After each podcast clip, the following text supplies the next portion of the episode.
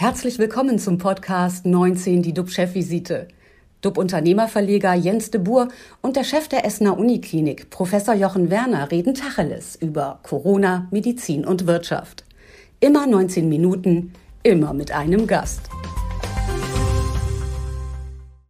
Herzlich willkommen zur Chefvisite. Unser Thema heute Schulschließungen und Ausgangssperren. Das Verfassungsgericht hat vor wenigen Minuten entschieden, dass Lockdowns zulässig sind. Was heißt das für uns und was heißt das für die nächsten Wochen?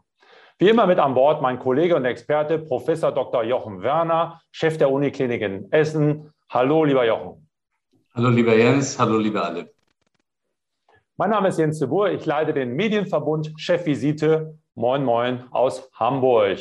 Ausgangssperren und Schulschließungen im Frühjahr waren verfassungsgemäß. Das hat das Bundesverfassungsgericht gerade in einem Urteil zur Bundesnotbremse entschieden. Was bedeutet das für die Zukunft? Was bedeutet das für uns? Müssen wir uns jetzt auf einen neuen Lockdown einstellen? Das kann uns gleich die frühere Bundesjustizministerin Sabine Leuthäuser-Schnarrenberger sagen. Hallo, Frau Leuthäuser-Schnarrenberger. Ich grüße Sie, Herr de Boer. Vorher gehen wir aber kurz nach Essen. Jochen, was geht dir gerade besonders unter die Haut? Ja, vielleicht gar nicht so sehr unter die Haut, vielmehr unter die Nase. Heute Morgen war ich um 7.30 Uhr beim Antigentest und ich wurde dann von einem, der dort auch wartete, angesprochen, im Grunde schon ein bisschen verunsichert angesprochen, ob ich schon gehört hätte, ähm, dass sich die Sorge breit mache, dass man mit dem Watteträger bei diesen Antigen-Schnelltests ähm, schrittweise vergiftet wird. Okay, und, was hast du dem geantwortet? Das klingt so ein bisschen nach Arsen und Spitzen. Ja, genau. Also das ist natürlich, ich hatte mich damit noch gar nicht beschäftigt. Man hört ja alles Mögliche schon. Ich habe versucht, ihm das äh, einfach ähm, argumentativ auch zu erklären, dass äh, da nichts dran ist. Äh, das Thema ist einfach, dass denn irgendeine Substanz rausgeholt wird, die giftig für den Menschen ist. Aber es ist ja so ohnehin immer alles die Frage von einer Dosis. Also das Gespräch verlief dann ganz normal, aber es brachte mir noch einmal ähm, vor Augen, was wir eigentlich für ein großes Problem haben mit diesen unkontrollierten Ängsten, die so schnell sich gerade über die sozialen Medien verbreiten. Und ähm, das ist ein großes Thema. Ich weiß gar nicht, wie wir auch als Gesellschaft damit wirklich gut umgehen müssen. Ich bin sicher, dass da noch einiges auf uns zukommt.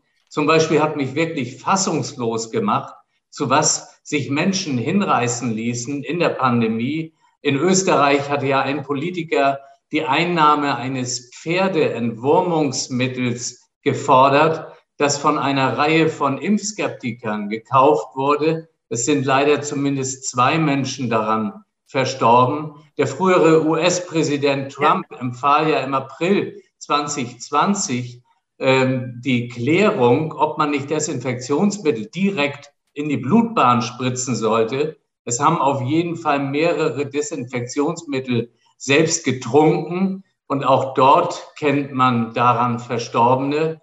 Und äh, einen weiteren Höhepunkt hatten wir doch über die Medien jetzt vom vergangenen Wochenende erlebt, als ein 74-jähriger Arzt in Lübeck offensichtlich seinen selbst produzierten Impfstoff verimpfte.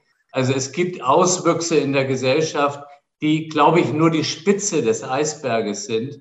Und ähm, das Thema ist aber vor allem die Verbreitung über die sozialen Medien. Frau Leuthauser-Starnberger, wenn es nicht so traurig wäre, müsste man das doch für eine Realsatire nutzen, oder? Leider ist es aber Realität und es ist eigentlich für einen etwas vernunftdenkenden Menschen Satire, aber genau das führt dazu, dass wir eben nicht weiter beim Impfen sind. Ähm, und dann sind wir schon mittendrin in der heutigen Situation.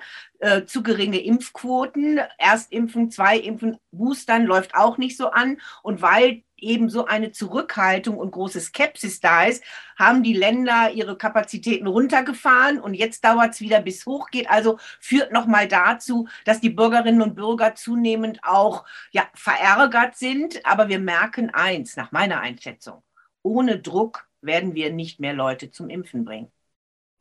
Das führt zum nächsten Thema, Druck, Möglichkeiten, Druck aufzubauen. Das Bundesverfassungsgericht hat heute ein erstes Urteil zur Bundesnotbremse gefällt. Das war eins Grundlage für den bundesweiten Lockdown. Sie waren Bundesjustizministerin und sind inzwischen Mitglied des Bayerischen Verfassungsgerichtshofs. Klären Sie uns auf, wäre ein kompletter Shutdown Deutschlands nach dem Spruch in Karlsruhe rein rechtlich überhaupt noch möglich?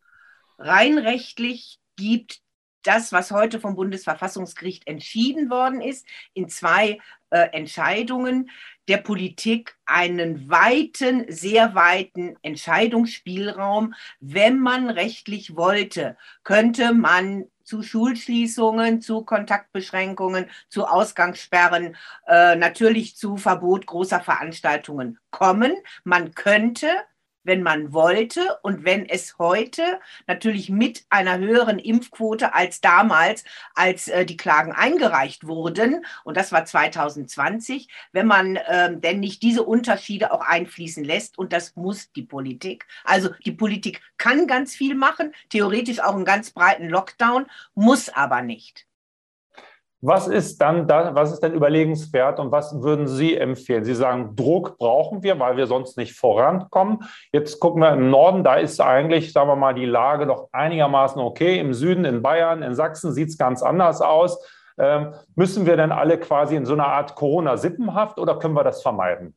Ich bin dagegen, dass wir alle in so eine, wie Sie nennen, Corona-Sippenhaft nehmen. Also flächendeckend vom Norden bis zum Süden, von Strande äh, am Wasser in äh, Schleswig-Holstein bis hin nach Traunstein oder Berchtesgaden mit unglaublich hohen Belastungen des Gesundheitssystems einheitlich behandeln. Wir brauchen nach wie vor regionale Differenzierungen und dann sind die Länder es, die das zu entscheiden haben die wollen natürlich lieber sich auf eine bundesweite Regelung berufen, weil das ein bisschen besser ankommt vor Ort. Und deshalb ist in meinen Augen entscheidend, dass dieses Geschachere aufhört. Bund und Länder, jeder schiebt dem anderen was zu an Verantwortung und macht sich selbst da eher ein bisschen einen schlankeren Fuß. So nach dem Motto, Fußballstadien soll halt der Bund anordnen, dass generell keine Großveranstaltungen stattfinden. Also ich bin klar für Differenzierung. Es ist nach diesem Urteil vom Verfassungsgericht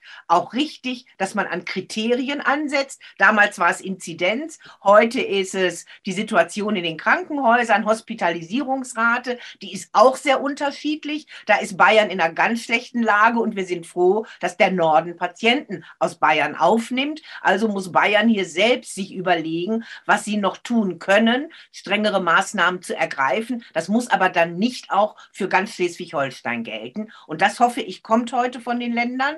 Aber ich denke, es muss auch klar sein, mit 2G, das heißt, Genesene, Geimpfte mit den jeweiligen Voraussetzungen, die sie zu erfüllen haben, können nicht von so weiten Einschränkungen betroffen sein, wie das Ungeimpfte sein müssen. Und die hoffentlich werden das als Auftrag nehmen, zum Impfen zu gehen. Es greift ja wie wir die letzten Tage erlebt haben. Die Impfquote ist rasant nach oben gegangen. Es haben sich also zigmal mehr in der letzten Woche, glaube ich, fast 500.000 Menschen impfen lassen. Erst, zweit, auch Booster. Also das heißt, er ist jetzt eine Bewegung reingekommen und man muss die Bürger nach wie vor gegen diese Leute, die eben von Herrn Werner genannt wurden, auch in Schutz nehmen, sie aufklären, damit sie sich nicht auf irgendwelche gesundheitlichen äh, ja, Experimente einlassen, die zu ihren Lasten Lasten gehen, aber nichts für sie und für andere an Sicherheit bringt.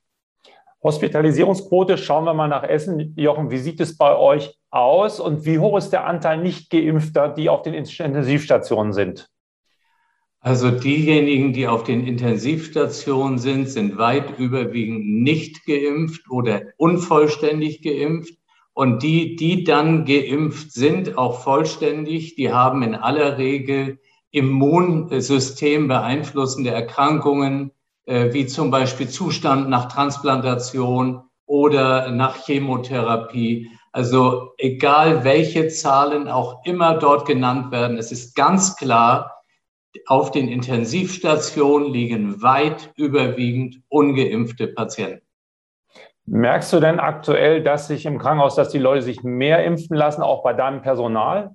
Zeigt die Diskussion Wirkung? Also wir hatten relativ früh schon eine hohe Impfquote von über, über 85 Prozent. Wir sind aber auch äh, trotzdem über 10.000 Mitarbeitende hier und das bedeutet, es ist immer noch ein relevanter Teil. Wir haben Videos gemacht, alle möglichen Aufklärungen. Es gibt einen Teil, der ist nicht zu überzeugen. Und ähm, nun, äh, wir geben natürlich nicht auf und äh, wir wollen uns ja auch, wir wollen diese Mitarbeitenden auf keinen Fall verlieren. Aber deswegen sind wir ja äh, diese Schritte gegangen, dass wir eben sagen, für die, die neu reinkommen, die müssen geimpft sein etc., weil wir dieses System etwas anpassen müssen. Aber trotz maximaler Aufklärung und da sind ja Fachleute bei, da sind ja auch Ärzte bei. Ähm, wir erleben es eben auch im Krankenhaus. Ja, letzte zwei Fragen, zwei, Frau Leuthauser-Schnannberger. Was machen wir dann mit Leuten, also was machen wir mit Ländern wie Sachsen, mit Bayern jetzt nach dem heutigen Urteil? Und jetzt wissen wir auch eben, wir müssen an die, an die Nicht-Geimpften ran. Ähm, was ist Ihre Empfehlung? Ein Lockdown also, für Nicht-Geimpfte?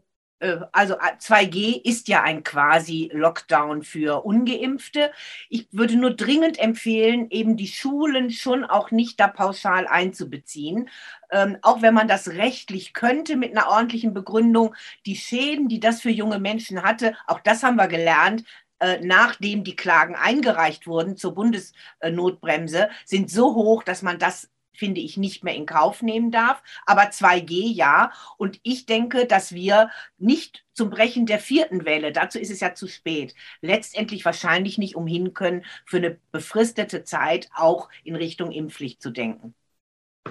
Das wäre meine letzte Frage gewesen. Also Sie plädieren für eine Impfpflicht und die muss dann im nächsten Jahr, dieses Jahr wird es wahrscheinlich knapp, aber im nächsten Jahr kommen. Ja, ich denke, das äh, muss man sehr sauber rechtlich begründen. Das geht, das muss befristet sein, denn es kann ja nicht immer, wenn eine Mutante wieder äh, kommt, die man jetzt noch gar nicht sieht, immer dauernd eine Impfpflicht über Jahre geben, dass es eine Impfpflicht gibt, dass man sich im Jahr dreimal äh, Auffrischungsimpfungen geben lassen muss. Aber wir brauchen eine höhere Grundsicherheit und die liegt ja so habe ich die Experten verstanden, doch eher bei 90 Prozent Impfquote als bei, wie ursprünglich gedacht, 70 Prozent. Und deshalb denke ich, wird die Politik äh, in die Richtung gehen.